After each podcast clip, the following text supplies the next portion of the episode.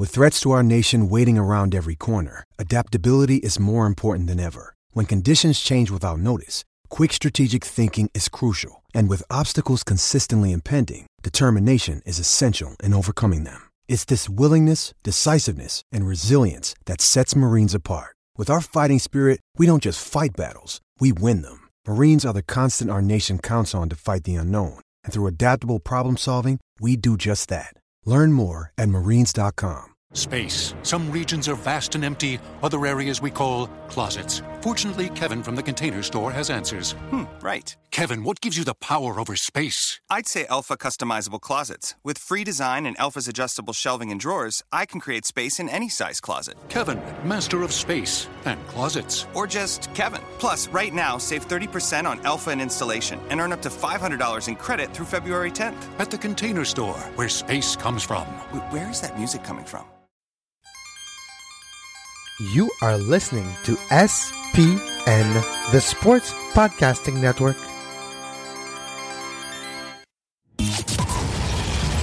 Welcome to Scuderia F1, the podcast that's always up to speed with the latest Formula One news. Follow us on Twitter at Scuderia F1 Pod. And subscribe to the show on iTunes and Stitcher. Now, here are your hosts, Mark Daly and Kevin Laramie.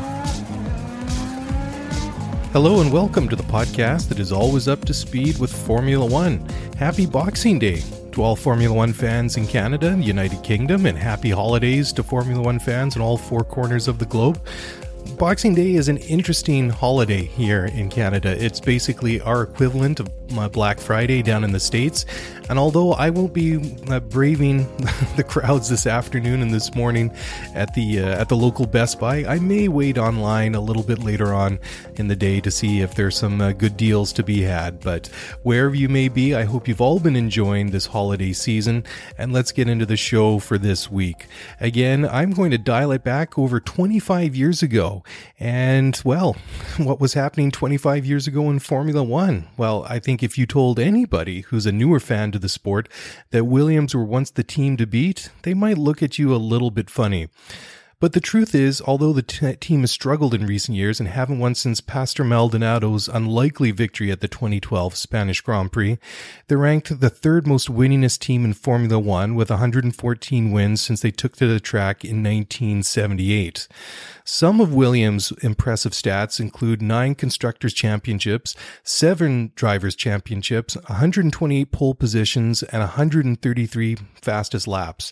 And to date, Williams has scored more than, get this, 3,500 World Championship points. Very impressive.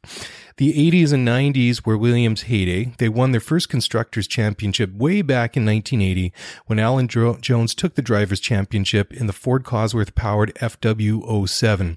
And their most recent World Championship was delivered by Jacques Villeneuve, one of our favorites here on the show, being a fellow Canadian, when Jacques won the World Championship in his Williams Renault FW17.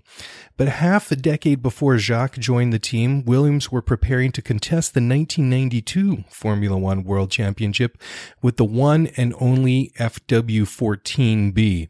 And even though that car took to the track over 25 years ago, it is still considered one of the most advanced Formula One cars ever designed and built and, and raced. And that is still, when compared to the technical or the technological marvels that we see each and every day or each and every week here in the current uh, era. So the FW14B was powered by a 3.5 liter V10 Renault RS3 engine and it was a development of the FW14, which was the car they entered in the 1991. But the story really dates back and starts several years earlier, back in 1987. Now, that year, Williams won the double drivers and constructors championship, but they lost their Honda engines in three time world champion Nelson Piquet at the end of the season when the Japanese manufacturer decided to exclusively supply McLaren and Lotus for 1988. It was a major, major issue for the team who had four constructors and three drivers championships since 1980, and they were unable to secure another top engine for the coming year. Having few options at the time, Williams were then forced to use the normally aspirated Judd CV engine for 1988. And it was a really massive disadvantage considering all their rivals at the time all had turbo powered engines. And if any of you, uh, like myself, uh, can remember back that far, they actually had basically a dual world championship. They had the, all the top teams had turbo engines and the normally aspirated cars. They contested for something called the Jim Clark Cup. And it really was, it, it was a tale of two Formula Ones and uh, it was a, a, kind of a bizarre era if you think uh, think about it. Anyways, in the wake of Piquet's defection to Lotus, William brought in Riccardo Patrese to partner with Nigel Mansell, but the season was a, a disappointment. After so many years of success in 1988, Williams failed to win a Grand Prix and finished only seventh in the World Championship. Thankfully, the disastrous partnership with Judd Engines lasted only a year, and for 1989, Williams would be powered by Renault, who were returning to the sport as an engine supplier. The Renault partnership was very successful for the team, and over the course of almost a decade, they would once again rise to the top of Formula One. With the powerful Renault RS1 powering the car for 1989, Williams finished second in the World Championship, but they were a very distant second to McLaren Honda, who with drivers Ayrton Senna and Alain Prost were the team to beat in the late 80s and the early 1990s.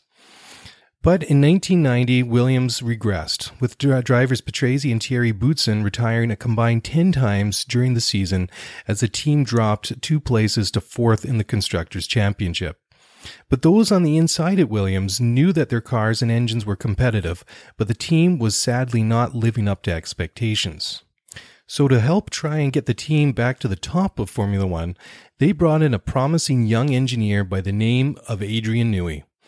Newey had earned a first class degree in aeronautics and astronautics from Southampton University in 1980, and then started working for Harvey Postlethwaite at the Fittipaldi Formula One team after he graduated. In 1981, Newey joined March and spent some time as a race engineer in Formula 2 and shortly thereafter began designing race cars. Newey's first car, the March GC- GTP, was a very successful and won the IMSA GTP title two years in a row. In 1984, Newey then moved to March's IndyCar project, working as a designer and race engineer for Bobby Rahal. His IndyCar design, the March 85C, won the 1985 CART title and in the hands of Danny Sullivan won the 1985 Indy 500. It was a feat that would be repeated in the following year when Rahal won the CART title and Indy 500 driving the newly designed March 86C.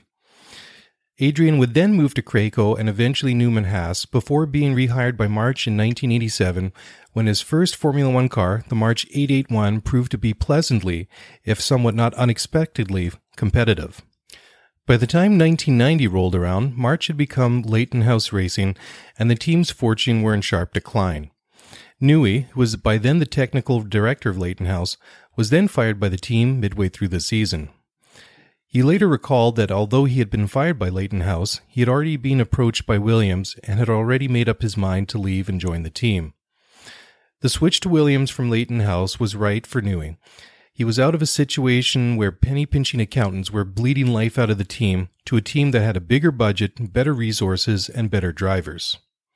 Also at Williams at that time was technical director Patrick Head, and together Newey and Head would become one of Formula One's top design partnerships in the early 1990s.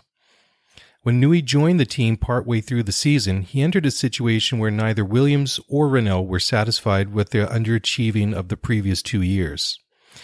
He immediately began work on designing the FW14, which would be the team's contender for the 1991 season. 1991 was full of hope for everyone involved. Behind the scenes, they had and Newey in charge of the design, a powerful Renault engine, and a driver pairing of Riccardo Patrese and Nigel Mansell, who had just returned after two seasons with Ferrari.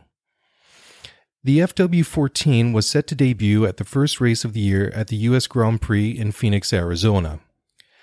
The car was loaded with many technical innovations, including a carbon fiber and honeycomb composite structure chassis, pushrod suspension, and a brand new semi-automatic gearbox. Between the two of them, Mansell and Patrese won seven races that year, but early season reliability problems put them at a disadvantage, and they ended up losing the Drivers' and Constructors' Championships to Ayrton Senna and the reliable McLaren Honda MP46. It was a frustrating season, especially for Mansell, who retired several times due to gearbox issues while leading the race. For the 1992 season, Williams did further development to the FW14, adding active suspension and traction control to complement the much improved semi automatic gearbox. Active suspension is a system of keeping a car's ride height constant despite the undulations of a racetrack. Although active suspension was perfected by Williams in the early 90s, development began over a decade earlier with Lotus and is seen by many in Formula One as the last great innovation by the legendary Colin Chapman. By 1987, Lotus had developed the active suspension well enough and had incorporated it into the 99T. Ayrton Senna was the first driver to test the car, and he gave it his uh, approval. The system worked, and Senna drove the car to victory at the US and Monaco Grand Prix. Starting in 1985, Williams began work on their own system, one that was simpler than Lotus's and one that used approximately 5 horsepower less to power. Unlike Lotus, Williams stuck with active suspension after 1987, trying to find performance advantages wherever they could after losing their Honda engines. During this year in Formula One, it was difficult to truly unleash the full potential of active suspension for a number of reasons. Firstly, it was heavy, adding approximately 12 kilograms to the weight of the car, and the hydraulic pump needed to run the system drew power from the car's engine. Perhaps the biggest challenge in the 1980s was the lack of computing power available to process the data from the car. By 1991, however, computing power had greatly increased since the mid 1980s, and the active suspension developed by Williams for the FW14B could actually be pre programmed to automatically adjust the car's attitude to compensate for changes in the elevations and bumps of a racetrack. When the system was installed in the FW14B, Patrick Head would say that although the system had a predictive element, it was essentially responsive, meaning that the car did not have the same feel and roll stiffness as a standard car. On the track, this manifested as a momentary floaty feel on the entrance to a corner before the active suspension stabilized the car. Nigel Mansell especially would use this new system to his advantage because he soon learned that after the first few tenths of a second before the car stabilized, there would be much more grip available to the car and it suited his aggressive driving style. The impact of the active suspension, the Renault 3.5 liter V10 RS3 engine, traction control, and much improved semi automatic gearbox was immediate. The car was actually available for the 1991 season finale in Adelaide, Australia, but bad weather prevented Williams from running the car in race conditions to assess its full potential. Once the car took to the track for its first race of the year at the US Grand Prix in Phoenix, it was clear it was much, much better than any of its competitors at the time. Mansell took the pole position for the race, beating rival Senna by nearly three quarters of a second.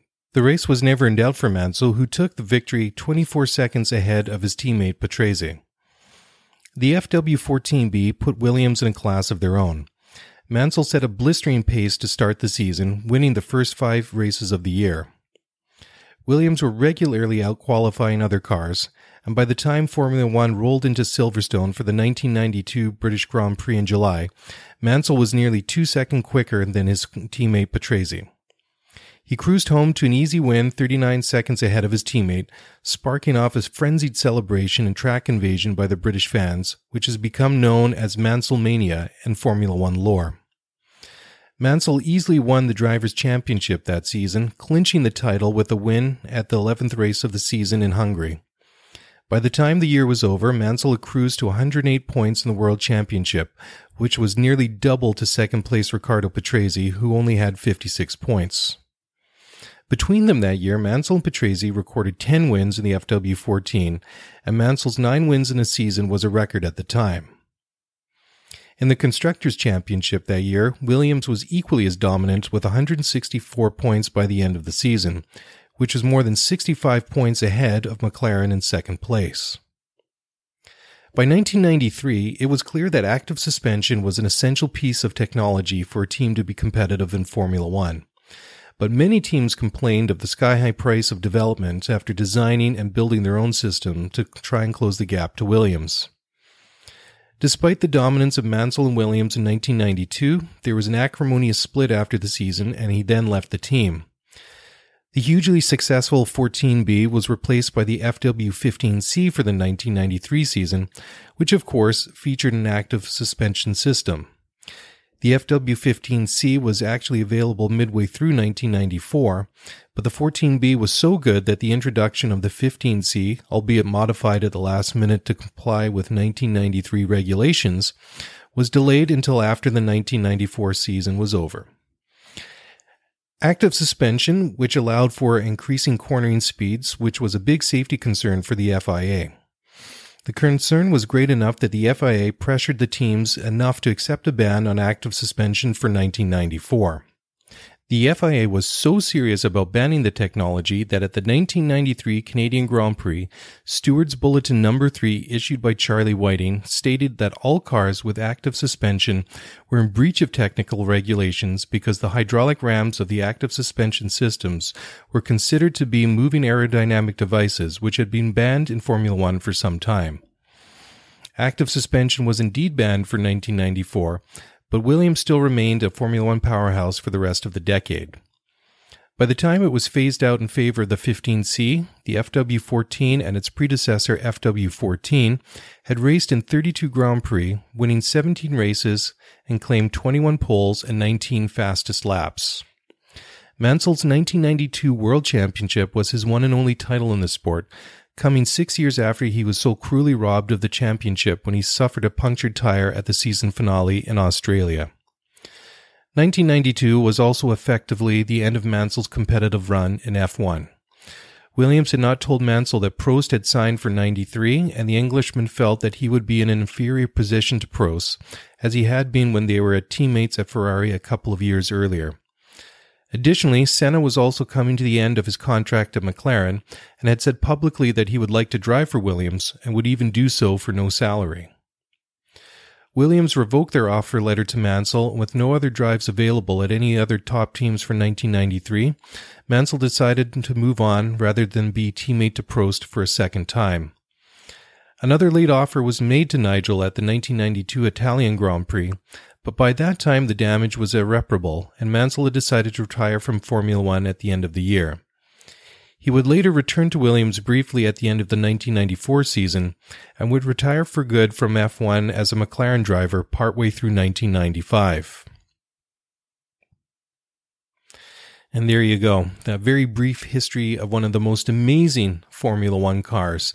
And if uh, you were around in those days or have gone back and watched some of those old races, it was uh, absolutely spectacular. I mean, all credit to uh, some of the dominant teams that we've seen in the more more recent era. Ferrari, uh, of course, in the early 2000s.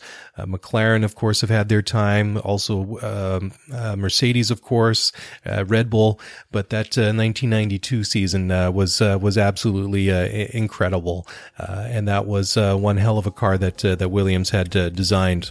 So I hope you enjoyed this uh, this brief episode. We'll be back again uh, next week. Uh, there are uh, several videos that I found uh, online on YouTube, and I've linked to those in the in the show notes if you want to go check them out there. And that's it. I hope you enjoy the rest of your holiday season and uh, happy New Year's. Of course, 2019 is only a couple of days away, and we'll be back again this time next week to pick it up. And I've got another special episode up my sleeve, so we'll talk to you then. Happy New Year. Thanks for listening, and we'll talk to you again soon.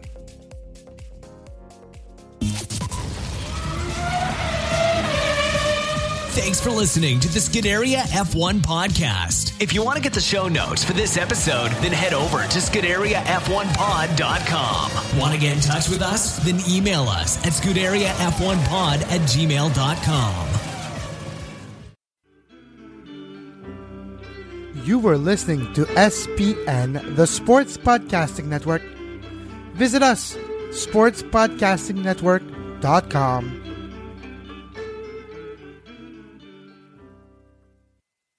Space. Some regions are vast and empty, other areas we call closets. Fortunately, Kevin from the container store has answers. Hmm, right. Kevin, what gives you the power over space? I'd say Elfa customizable closets. With free design and Elfa's adjustable shelving and drawers, I can create space in any size closet. Kevin, master of space and closets. Or just Kevin. Plus, right now, save 30% on Elfa and installation and earn up to $500 in credit through February 10th. At the container store, where space comes from. Where is that music coming from? Space. Some regions are vast and empty, other areas we call closets. Fortunately, Kevin from the Container Store has answers. Hmm, right. Kevin, what gives you the power over space? I'd say Elfa customizable closets. With free design and Elfa's adjustable shelving and drawers, I can create space in any size closet. Kevin, master of space and closets. Or just Kevin. Plus, right now, save 30% on Elfa and installation and earn up to $500 in credit through February 10th. At the Container Store, where space comes from. Where is that music coming from?